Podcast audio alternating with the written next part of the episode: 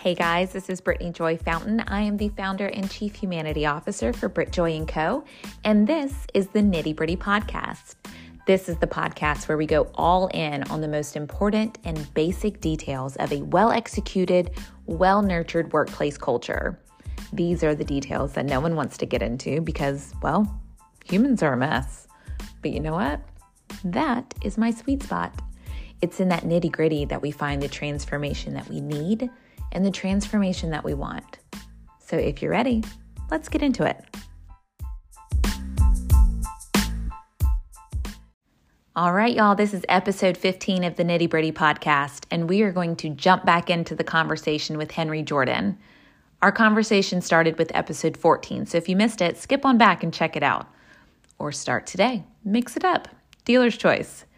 As a reminder, Henry is the retired Senior Divisional Vice President for Walmart stores. He's an author, motivational speaker, real estate agent, and an overall champion for leadership and culture within the workplace. Y'all, this conversation is so rich. I took so many notes, and I'll give you a recap at the end of the episode. But enough from me. Back to the conversation. Yeah. And what is the risk of doing? We know the risk of not doing. We see that. So we see that with the data, we see that with the organizations, we see that with the profitability and our wellness and overall innovations and market standings and all of that. But what's the risk if we do? So why don't we just push a button and see what happens?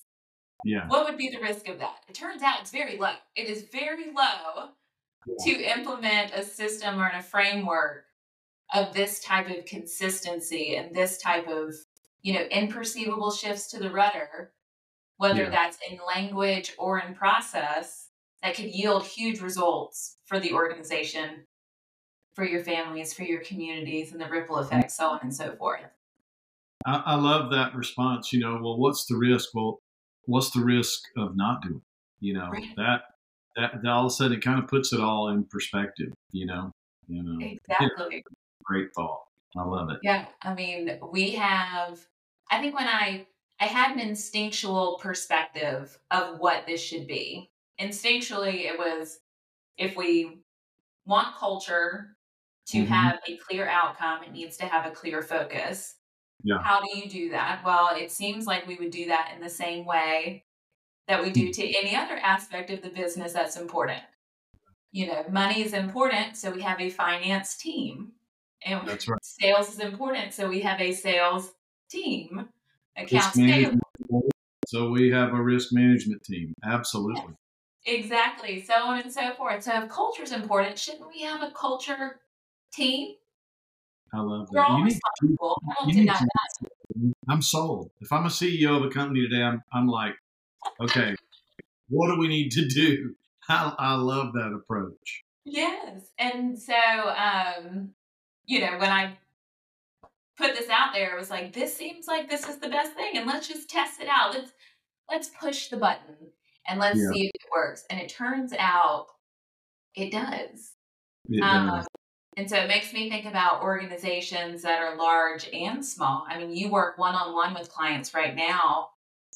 And what's possible on one on one certainly is possible at scale. What we have to do is provide the reciprocal resources and intentionality to scale Yeah. in the same way that we do to anything else in an organization. Yeah, and you know that's the other thing I think that's important. I've I've done a little bit of work with some. I've been a part of a very very large, one of the largest organizations in the in the world, and business wise. And then I've also worked with some really really small organizations, Mm. and even the big organizations were small at one time. Mm. And um, you know, I, I'm- I worked with one particular company that was a production, a great production company in Arkansas um, a, a year or two ago, and they were concerned because they were running like 150, 160, you know, percent annual growth in their business year over year, and the the business opportunity was growing a lot faster than they were able to grow their people. And the CEO and owner, his concern when he called me was, you know, I don't want to lose my culture amidst this growth. You know, otherwise I'll get the growth, but it, it will be unhealthy growth and it'll become fragmented. He said, I'd rather grow slower and grow healthier so that as the company does mature into something big, down the road, it, it's something sustainable and it still represents the core values and the core beliefs and the culture that I started it with when it was me and three other people. And I got a, a Christmas calendar this Christmas from them and a, a picture. And they must have 100 people working with them now. And business is phenomenal and things are going great. But I attribute a lot of the success that they're experiencing today to that CEO owner realizing when it was only him and a handful of people, he was already thinking about, you know, what is this ball going to look like when it gets 200 yards down the fairway? And what do I need to do today to position the culture and my growth and my atmosphere and, and everything about what they do in a healthy way and, and you know between the mm-hmm. lines that will cause this growth to be healthy and help the organization to be one that I'm proud of when I when I do have 100 or 200 people. And I have no doubt he will probably continue to grow until he's one of the leaders in that industry. But yeah, it's yeah. important. It's probably more important when you're small, you know, because yeah. that's what really gets into the DNA of the company. And and it's a little bit reactionary, though no less important if you're a big company and your culture has become fragmented you, you really do need to call somebody in, uh, you know, before you, you know, have to go in the cultural ICU, um, you know, to help with that because it, it, it affects everything. It, it affects monetarily. It, it affects your turnover, your customer. It affects everything. Yeah, I think that's such a great point that everyone's affected by this regardless of the size of the company. And the analogy of fixing it on the front end versus fixing it on the back end. Yeah. We have incredible modern medicine. You can have heart replacement. You know, you can you can replace an organ, you can live without an organ in some cases, but wouldn't it just be better if we took care of things on the front end? It would be. have to go down that critical path. It's that whole thing about proactive versus reactive, you know, and and uh, intentional versus unintentional, and when businesses get in that reactive mode, when leaders get in that reactive mode, man, things just go south really, really quick. You know, you, you just, if there's one word of advice I always try to give people that are leaders in, in any realm, it's that you have got to organize your day, your time, the things around you. Be willing to say no. Be willing to put the phone down. Be willing to do whatever you have to do to to stay on the proactive side of, of leading and managing. I don't like the, the managing word, but the, of leading and influencing your team. Mm-hmm. And when you stay proactive, man, you're intentional. I, I remember Brittany one time, we used to travel a lot. Like we'd go fly out to our territories like on Monday and we'd fly back on Wednesday or Thursday. And uh, I remember it was during the holidays and we did like a Thursday, Friday, Saturday, you know, visit out to the, to the facilities and I remember on a Friday night, typically, you know, it's like, oh, the, the people that travel with you, like, oh, let's just get out of the store's way. You know, we don't need, it's really like an excuse to just go out, and, you know, to a restaurant and enjoy our evening. And, uh, but I said that night, I said, you know what, we're going to leave at, at, four or five. And then we're going to um, go out and eat. And then at about six or seven, we're going to go back and work in the stores for several hours. So it was during Christmas. We go back and man, the, the cashiers on the front end, it's just rocking. And there's seven or eight people in every line, and they're they're working, you know, their butts off. And so I said, here's what we're going to do: go get soft drinks, go get bottles of water, and and we're going to walk up and down the checkouts, and we're going to serve the cashiers and thank them for what they're doing while they're wow. doing it. And you know, I didn't have any ulterior motive in doing that, but you cannot imagine how that what we did that night, me and the people from the home office, just by taking some time out of our night to go and serve instead of telling people what to do. Yeah. That rippled throughout our entire region for probably two years. And then oh. here's the cool part. Then I start hearing about market managers that went on a Friday night out to help and other store managers that came in and worked overnight with their people unloading the trucks. Yes. And it just created this really cool domino effect. And it was, it really, at the time, it was just trying to do the right thing.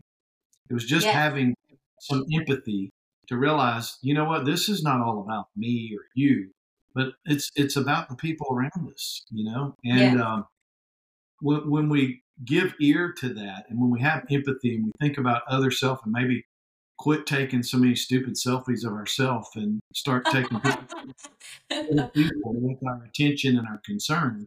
It's amazing the stuff that comes out of that, you know, that and, and it's contagious.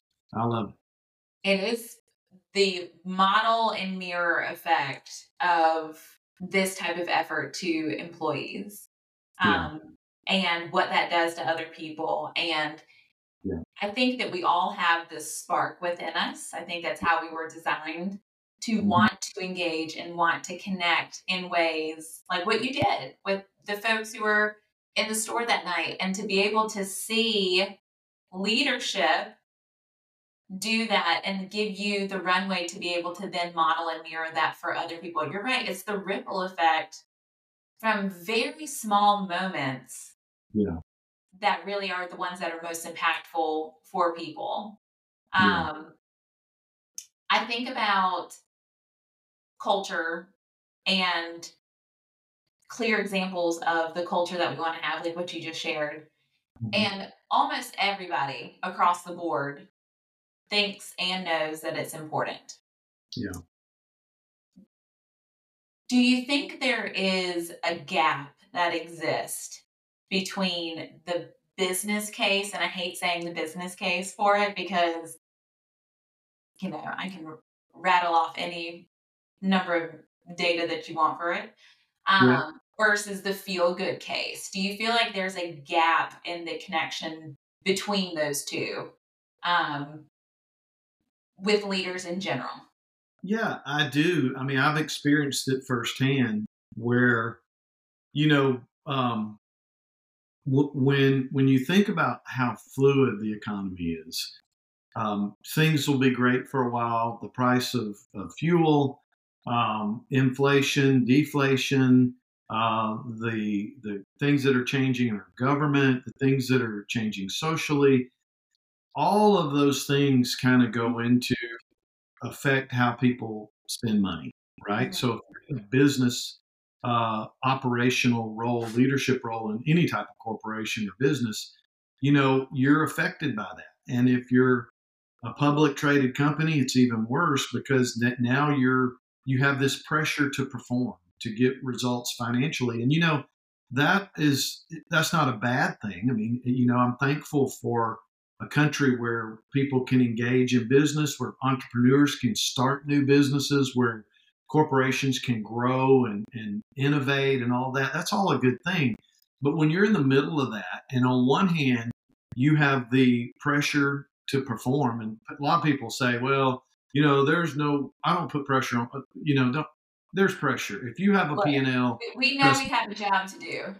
there's pressure and and it varies but you know in one hand you have the the pressure to perform and produce good financial results which is legit but in the other hand you have this this conviction and this awareness of the cultural uh, sensitivity and, and how the two can meld together and and I think what what happens the breakdown or the disconnect comes is when you get so focused on results that you start taking shortcuts and Yeah. you you have to kind of keep that long-term approach and i'll tell you sometimes it is really really hard to not when you get that phone call from from somebody and they're like listen you've got to do this or you've got to achieve that it is so easy to have a knee-jerk reaction Mhm. to, to and, and a lot of times that the, the collateral damage of knee-jerk reactions in business are pretty bad they're bad for Yep. the employees and the associates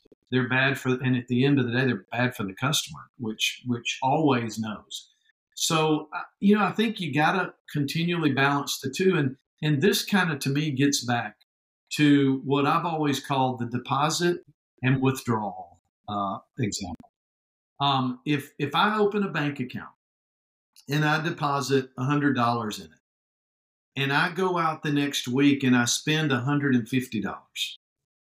I've spent money that I don't have. I've made more withdrawals than I have deposits. That'll get you in trouble real quick in the banking in your finances, uh, managing your personal finances. Yet in the in the world, in the cultural business environment, we continually see examples where more withdrawals are made, oftentimes from the people in the organization, than the deposits that are made. You have to make more deposits into your people all the time, ongoing. It never stops, so that when you cross a tough time, when you get into a situation where you need to trim cost, or lower cost, or you need to be more proactive and aggressive on driving business market share and sales, you have to have the deposits in your people so that they can become part of the solution, not a means by which you achieve some temporary short term gain. And when I have been able personally to hold myself to that, I've been able to overcome problems because you know the other thing that causes you to do is it causes you to not just look to yourself for the solution, yeah. but to engage the people that you've been making a deposit in all along, maybe when things weren't quite so tough. And then they they align with you and become part of the way that we fix this thing. And um, yeah, it it, it definitely. But but to answer your question, it, it, there's definitely a disconnect I think out there, and and um, it, it it's it's hard sometimes. You know, it's hard to keep equal um, importance and equal equity in in both business results and in, in your uh, in the preservation and promotion of your culture.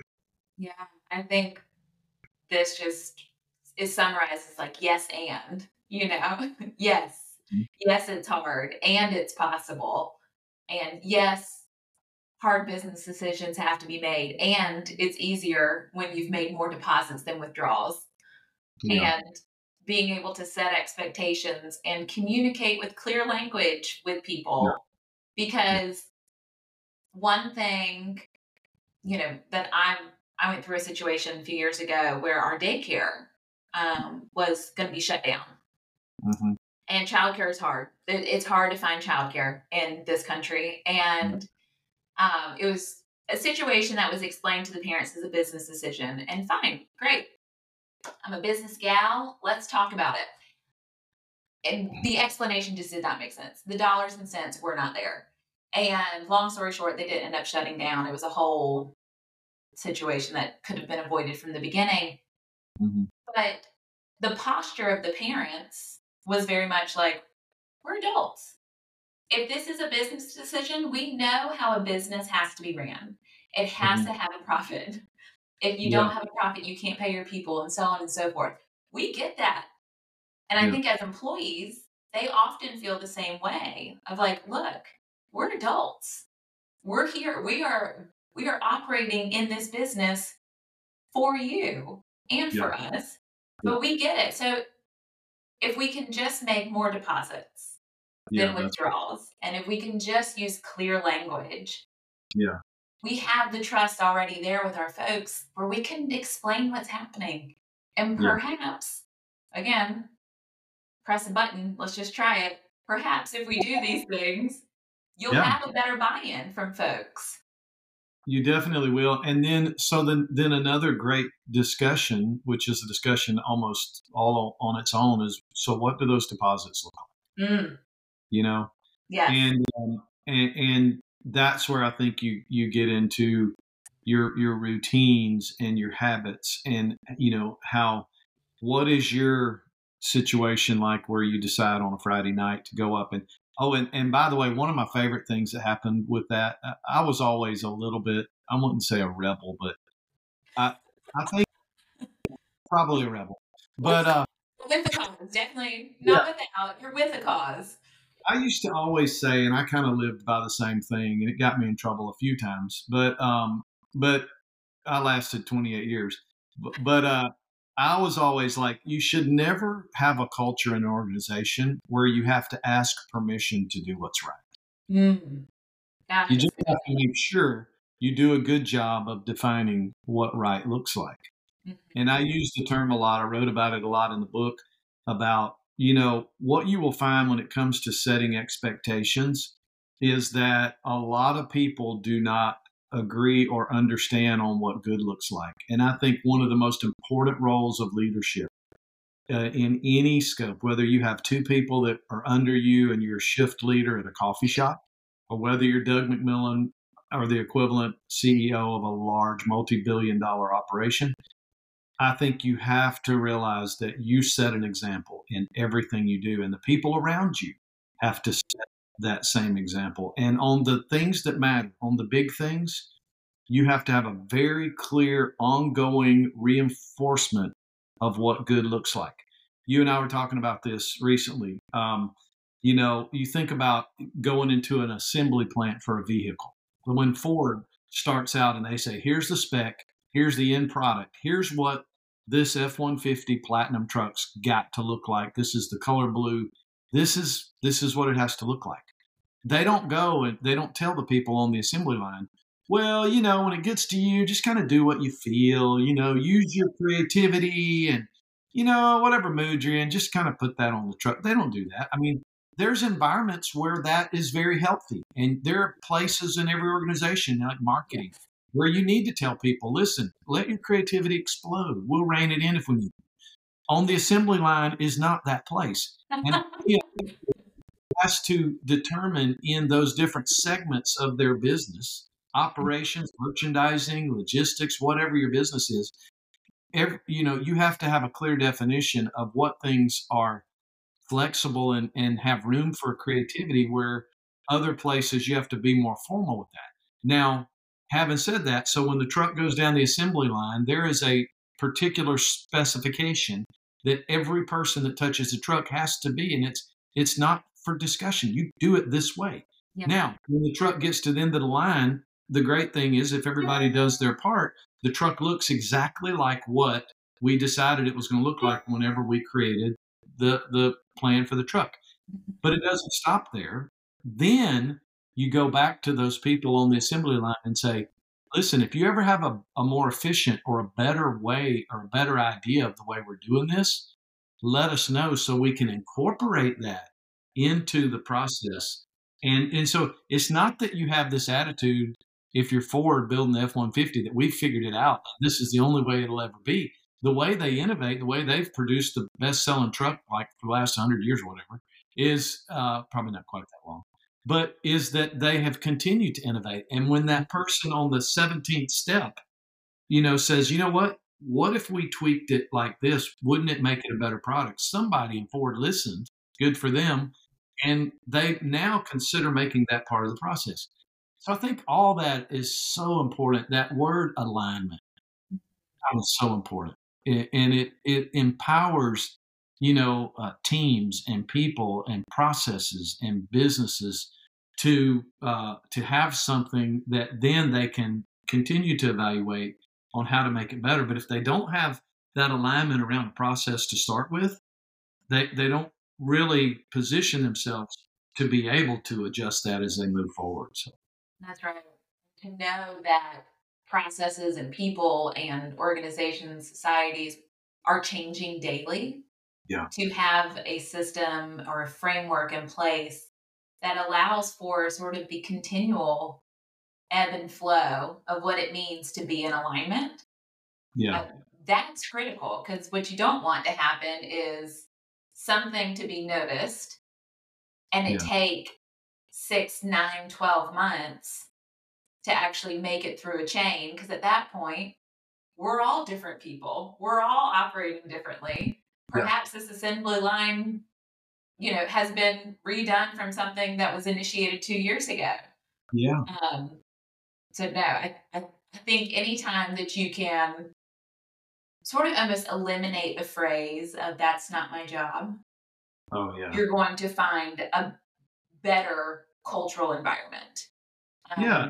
Which and is it goes back. Le- leadership. Think about this. Yes. I, am a leadership history buff. So Walt Disney, Sam Walton, you go back and you study them and you look at, at these incredible businesses they both built. Both of them talk ongoing and have some great quotes about people. You yeah. know, Walt Disney said something, and I'm paraphrasing, but he said, You can build the greatest theme park in the world. You can have the greatest rides, the most exciting lights, and the greatest castles. But if you ever uh, underestimate the value of people, you have nothing. Mm-hmm. Sam Walton said one time, again paraphrased, He said, listen to the people on the front lines. They know the most.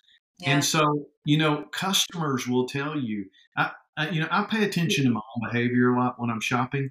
And I'll tell you one of my pet peeves is when you go in, I'm a self checkout guy. Some you know, really? you can divide the country. People either love them or hate them. I love them. I, I look, You hate them? Hate him, but I definitely, I, I, I miss having a good cashier. yeah. Um, not to interrupt your story, but I will for a second. There's a guy at our local Harris Teeter, and his name is Paul, and he is salt of the earth. Yeah. He knows his customers. He knows the colleges that their children are applying to. He knows the kind of creamer that I like for my coffee. He is just the best. And I will wait in line. Like if he's four or five people deep, I'll wait in line instead of going to self checkout, even if it's just for a carton of ice cream. I'm like. Paul, you have me all day. You know what, Brittany? Even though I'm a self checkout snob and you don't like self checkouts, you know, we can still walk together. That's right. That's right. We can do this. That's funny. But so I hate going into a store though, and you do like when you go into Home Depot, for example, and you use your credit card and it Yeah. recognizes you and it'll say to you, you know, whatever. And it'll say, you know, how would you like your receipt? And you, I always hit text and print, right? Because my wife's an accountant and she gets real excited if I spend money on anything, don't have a receipt. So I try to, uh, I try to help her with that. But at Home Depot and those others, you put your your phone number in one time and it knows your phone number. And so it's just, yeah, you know, text and receipt. It's like, thanks for shopping, and the thing spits out.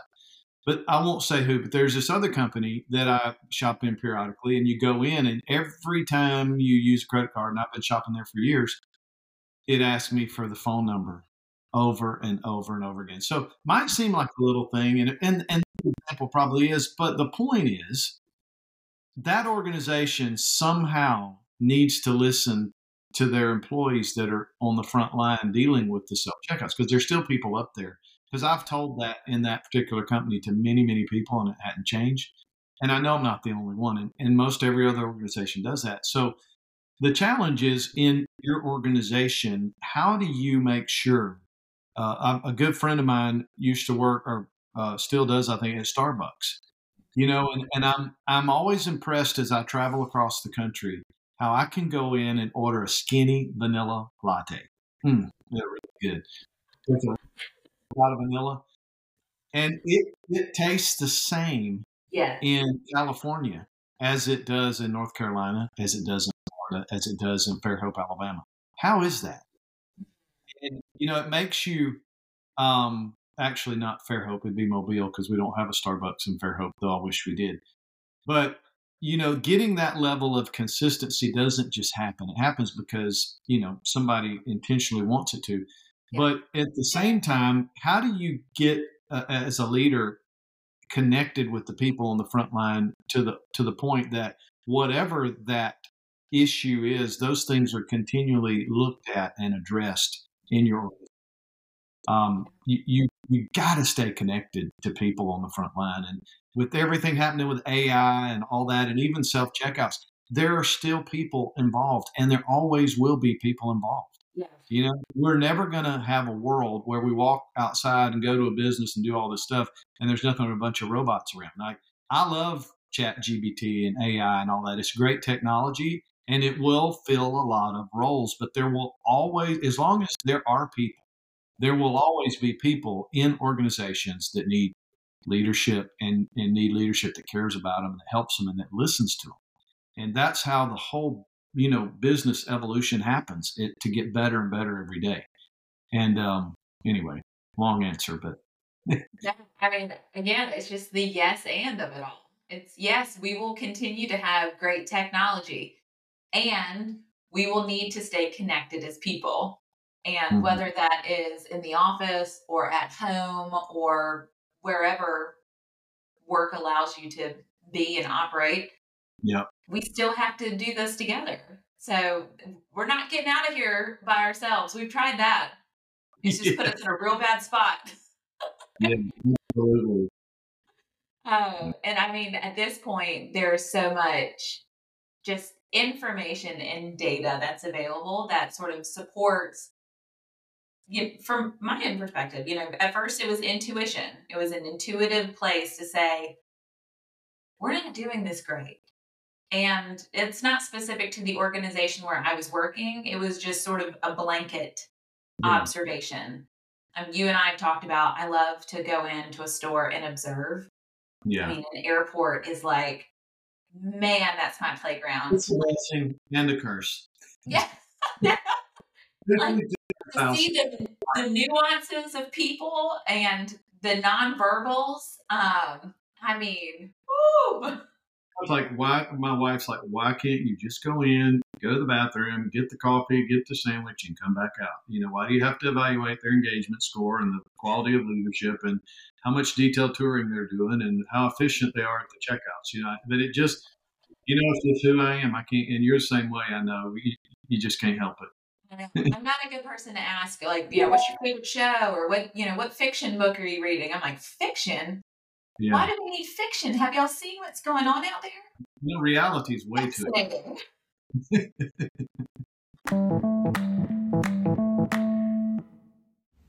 Y'all, I told you this conversation is good and it just keeps getting better. And my notes for this section are off the charts.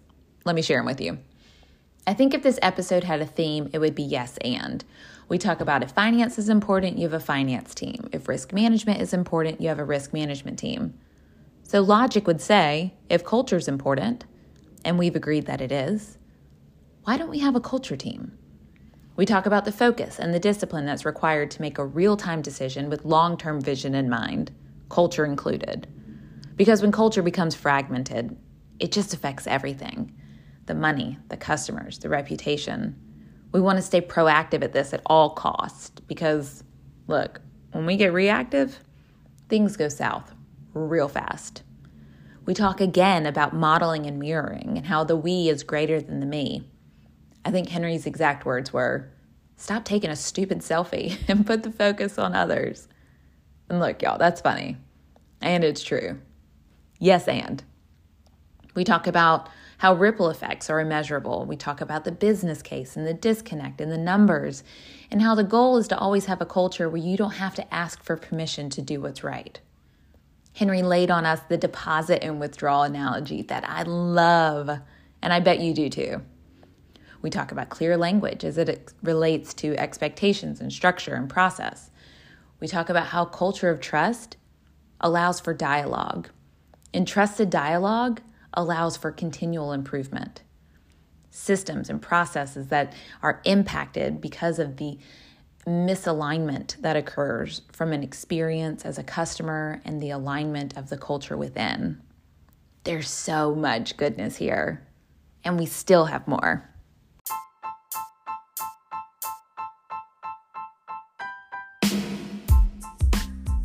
All right, that's it for episode 15 of the Nitty Gritty Podcast.